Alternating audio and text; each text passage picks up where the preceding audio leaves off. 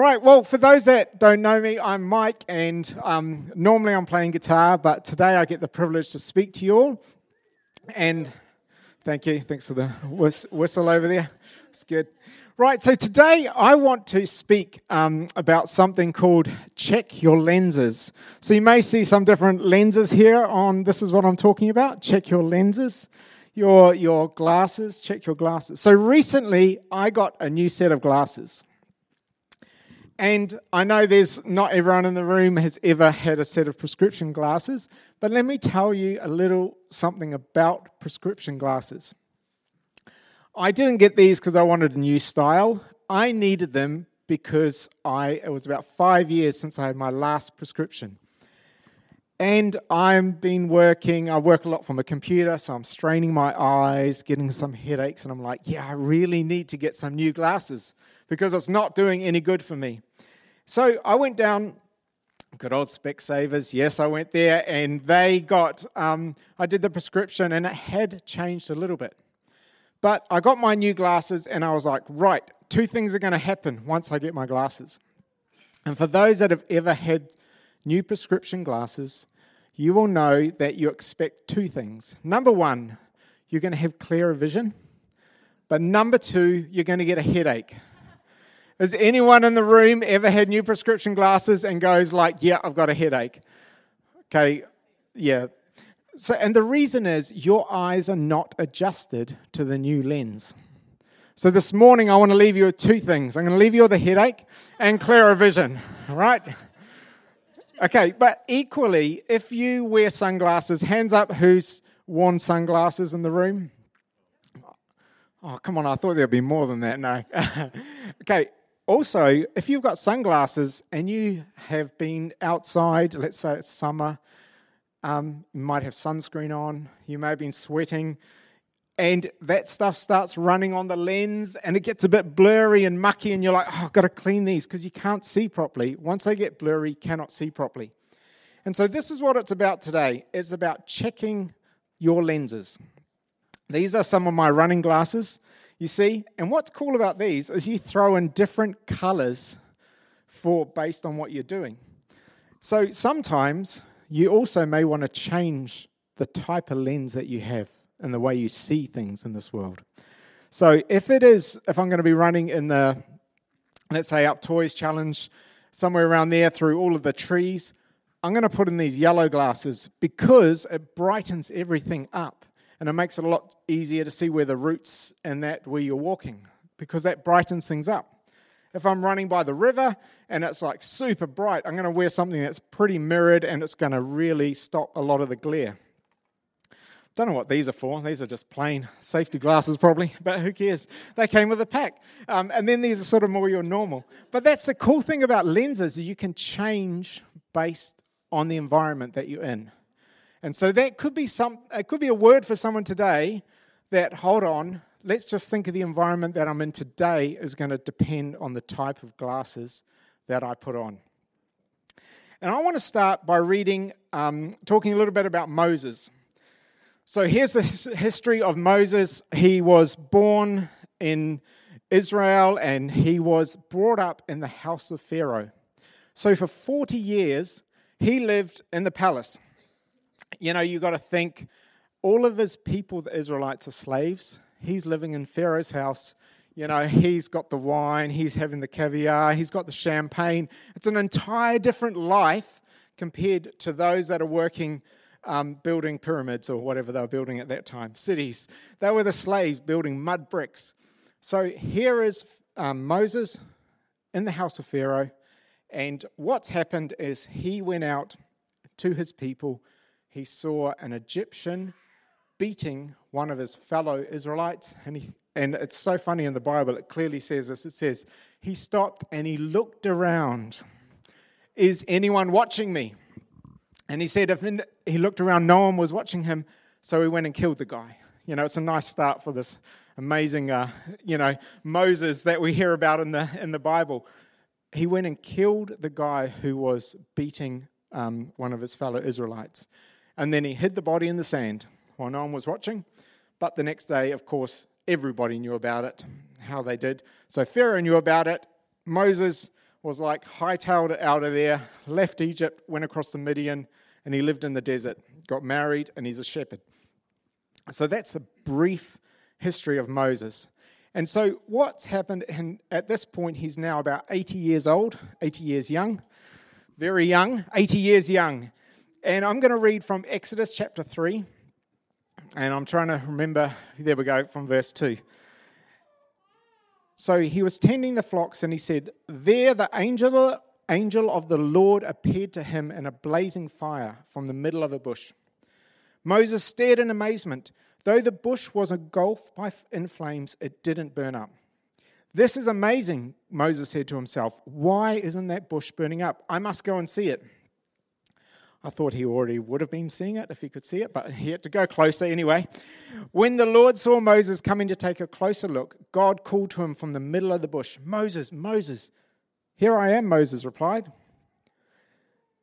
Now, it goes through, God then gives a promise of what he wants Moses to do. He says, Hey, I'm going to release the people. And then we're going to jump forward to verse 10. God saying, now go, for I am sending you to Pharaoh. You must lead my people Israel out of Egypt. But Moses protested to God Who am I to appear before the Pharaoh? Who am I to lead the people of Israel out of Egypt? God answered, I'll be with you. And this is your sign that I am the one who has sent you. When you have brought the people out of Egypt, you will worship God at this very mountain. But Moses protested, if I go to the people of Israel and tell them, the God of your ancestors has sent me to you, they will ask, What is his name? Then what should I tell them? You see, there's a whole lot of questions in this passage. Think of all the questions that's been asked. And God replied to Moses, I am who I am. Say this to the people of Israel I am has sent me to you. God also said to Moses, Say this to the people of Israel Yahweh, the God of your ancestors, the God of Abraham, the God of Isaac, and the God of Jacob, has sent me to you. This is my eternal name, my name to remember for all generations. Now go and call together the elders of Israel. Tell them, Yahweh, the God of your ancestors, the God of Abraham, Isaac, and Jacob, has appeared to me. He told me, I've been watching closely and I see how the Egyptians have been treating you. And then he leaves the promise that they'll go into the new land. And if you haven't been here the last three weeks, I'd highly recommend go and listen to Sam's last three messages about taking the land, which is exactly what it, um, this leads them to. So there are three fantastic messages. Now we're going to jump through to the next few verses on in Exodus chapter 4, verse 1. But Moses protested again. What if they won't believe me or listen to me? What if they say the Lord never appeared to you? Then the Lord asked him, What is in your hand? A shepherd's staff, Moses replied. Throw it on the ground, the Lord said. So Moses threw down the staff, and it turned into a snake. And Moses jumped back. Then the Lord said to him, Reach out and grab its tail.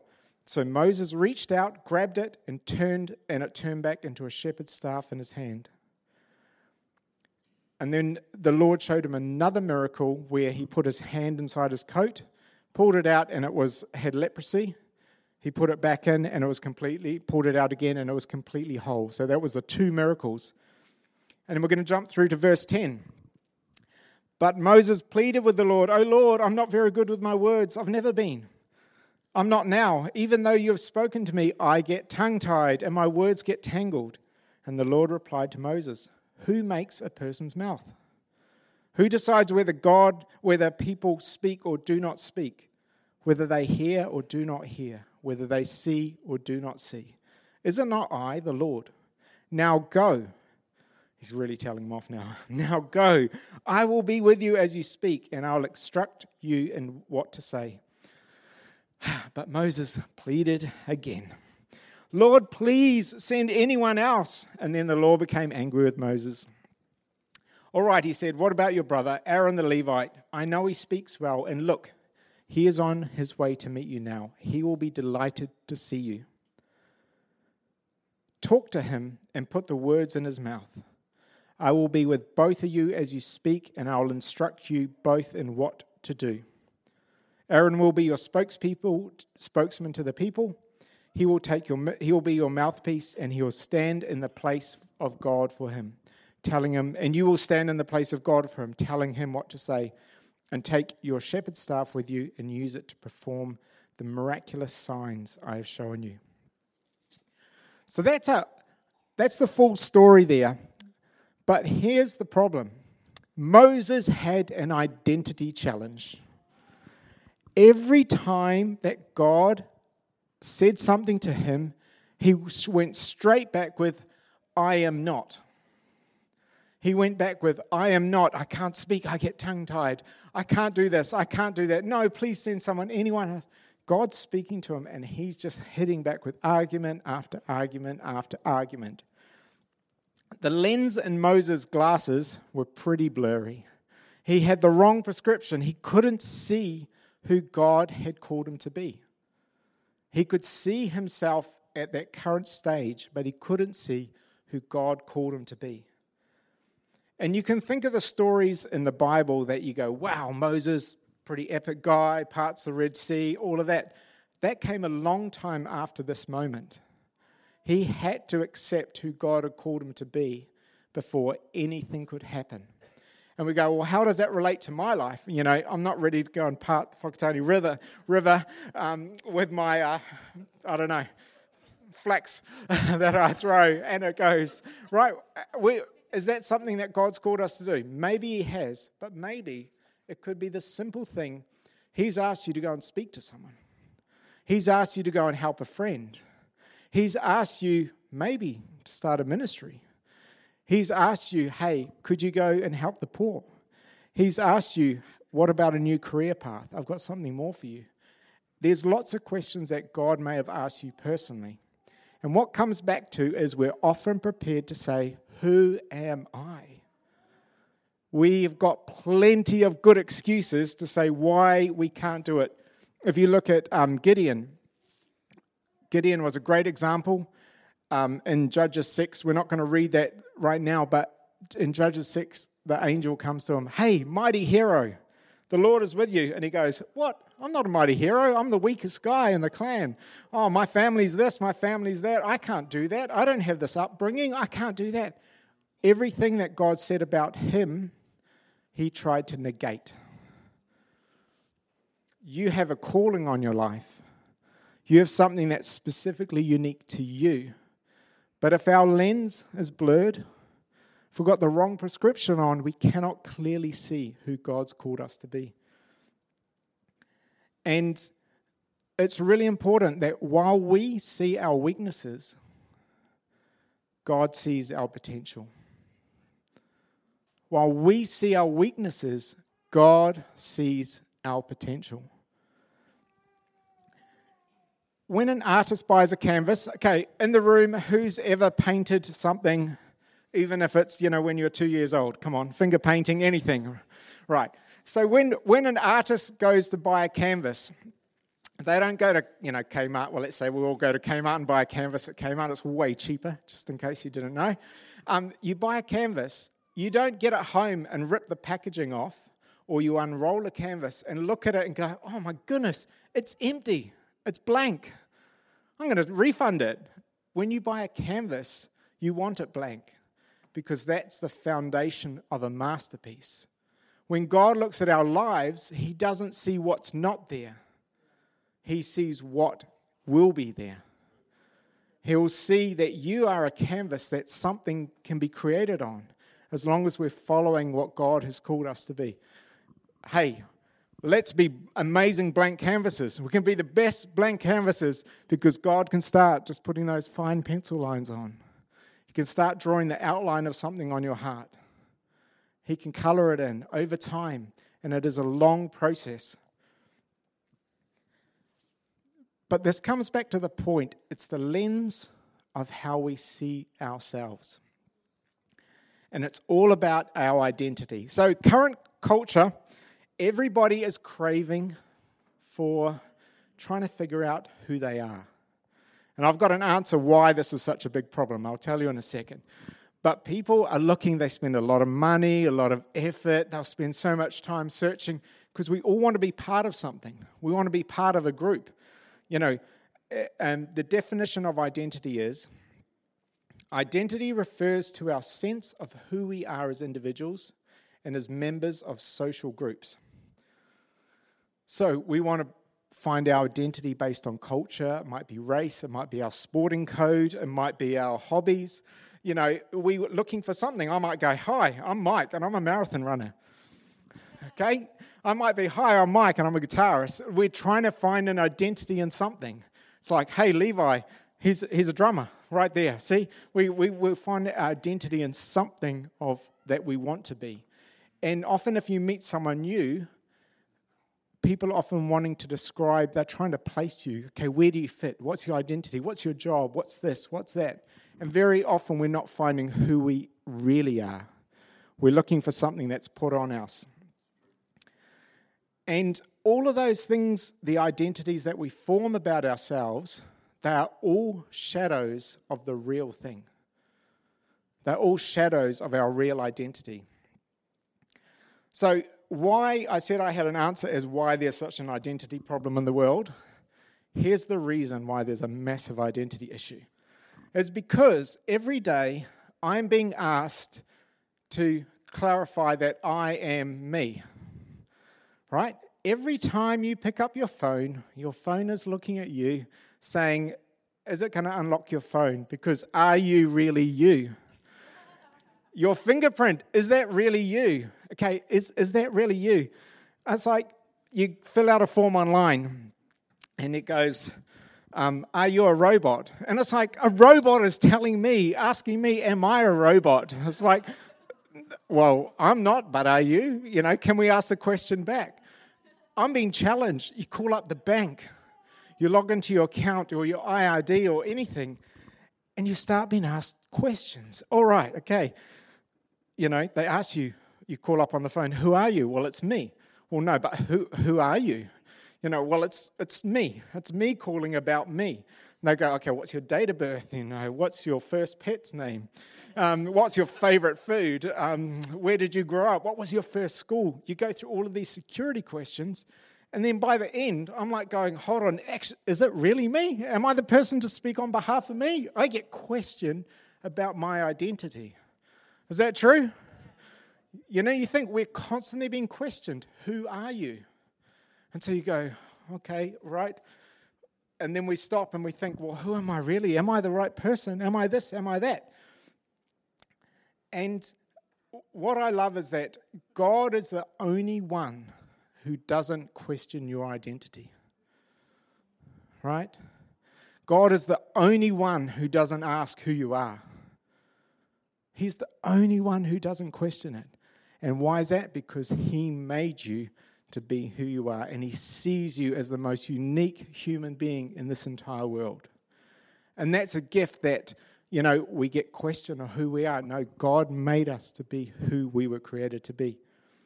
And in Ephesians 2, verse 8 to 10, God saved you by His grace when you believed. And you can't take credit for this, it is a gift from God. Salvation is not a reward for the good things we have done, so no, none of us can boast about it, for we are God's masterpiece. You know, He's created us anew in Christ Jesus so we can do the good things He planned for us long ago. He knows you inside and out. We can try and hide our weaknesses, but He totally knows our weaknesses, but He knows even more what our potential is. And our identity is a gift from God. Our identity is such a gift to go, right, God has made me who I am. And that's been something that I've struggled with a lot. You know, even as from I can remember being a teenager, and I had no reason to try and figure, you know, to question my identity. Am I good enough? I was very pessimistic, didn't think anything of myself. And then you try and do things because that's to try and help you find who you are, but it never works. We do things to try and form an identity, but God says, No, I form you and I knew, knew you before you were born. what we do doesn't impact our identity. We are who we are. We are we're not what we do. You know, we are who we are. And I had no reason to have low self esteem or to be really shy. You know, I had a loving family. I was brought up. There was nothing more that my family could do to create and help me with my identity. It was a journey that I had to go through. And I still go through preparing for this message. You no idea how hard this was to actually prepare for this because I was struggling. It's like, well, who am I to speak to all of these amazing people? You know, who am I to even say this? Why is God using my voice? You know, I was like, okay, I'm going to take it says in God's word. I'm not very good with, words. I never have been. I get tongue tied. And my words get tangled, like I was quoting Moses, of course. but, you know, I was speaking God's word. No, but my problem is I was saying exactly what Moses had. And I was thinking, how can I speak? How can I speak about identity? I don't know who I am. But actually, I do know who I am in Christ. In this world, we may never get to know who we are exactly or what we're supposed to do. It's all part of our journey, and it's an amazing journey. And I think what's ama- awesome about finding who we are is that once we know that we are children of the King of all kings, everything falls underneath it. It's not about you know, trying to think, what can I do? I say, no, no, no, it's who I am. You know, if God is our Father, that's all that matters. God is our Father. We are daughters and sons of the King of all kings. That is where our identity needs to go through. And the devil wants to challenge our identity. Okay, the devil wants to make sure there's this, you know, cover over your eyes you know, you've got the wrong prescription. You can see parts clearly and other parts just make no sense. But it's our choice to be able to counteract that. And so for me, my journey has been very much going, right, what does God say about me? Not what I see, not what I see about me. Does that make sense? What does God say about me? Not what I see about me. And the journey for me has just been okay, I've got to speak God's words over my life.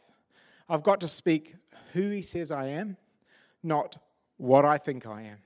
Okay, who does God say I am? And this is a challenge. You think everything around us is trying to. Um, so, one big thing has been comparison. So, if you try and compare yourself to someone else, you're going to lose your identity if you see that, hey, I love what they're doing, they're great, they do this and that. No, no, God's made you. It doesn't matter what they do, it's who God says, I am. Comparison can really kill your identity because you're not seeing your worth, you're not seeing your value. And it's not having to go, right, I'm going to be an all black. If I'm just going to be a normal rugby player, I'm useless. No, no, no. You think about you be the very best that you can be in what? It's never about the end goal, it's about the journey of learning.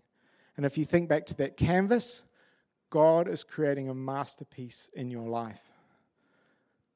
Because God has made you unique, He's made you special, and there it doesn't matter what's happened in the past. God is still writing your story. And as long as He is our goal, as long as He is number one, that is where our lives will go. And today, I think it's just a moment to refresh and go, right, who am I in Christ? We are daughters and sons of the King of all kings. We are part of His family. We are chosen. We are loved. And God is with us. That there is our identity. That is it fully complete in who we are in Christ. I'm just going to read John chapter 1, verse 12. But to all who believed him and accepted him, he gave the right to become children of God. That is our right. 1 John 5, verse 19 to 20. We know that we are children of God and the world around us is under control of the evil one. And we know that the Son of God has come and he has given us understanding so that we can know the true God. And now we live in fellowship with the true God because we live in fellowship with his Son, Jesus Christ.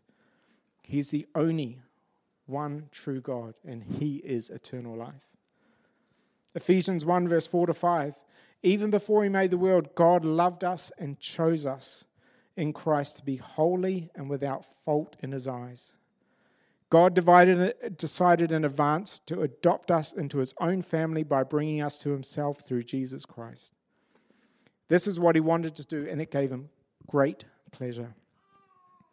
Isaiah 41, verse 10. Don't be afraid, for I am with you. Don't be discouraged, for I am your God. I will strengthen you and help you. I will hold you up with my victorious right hand. And I'm going to ask the worship team to come up. I would just want to leave you with a thought that um, I'm going to, Peyton, if you could just put up the two, um, sorry, the slide. Is my identity based on who God says I am? And I'm just going to leave you with this question and one more question after this.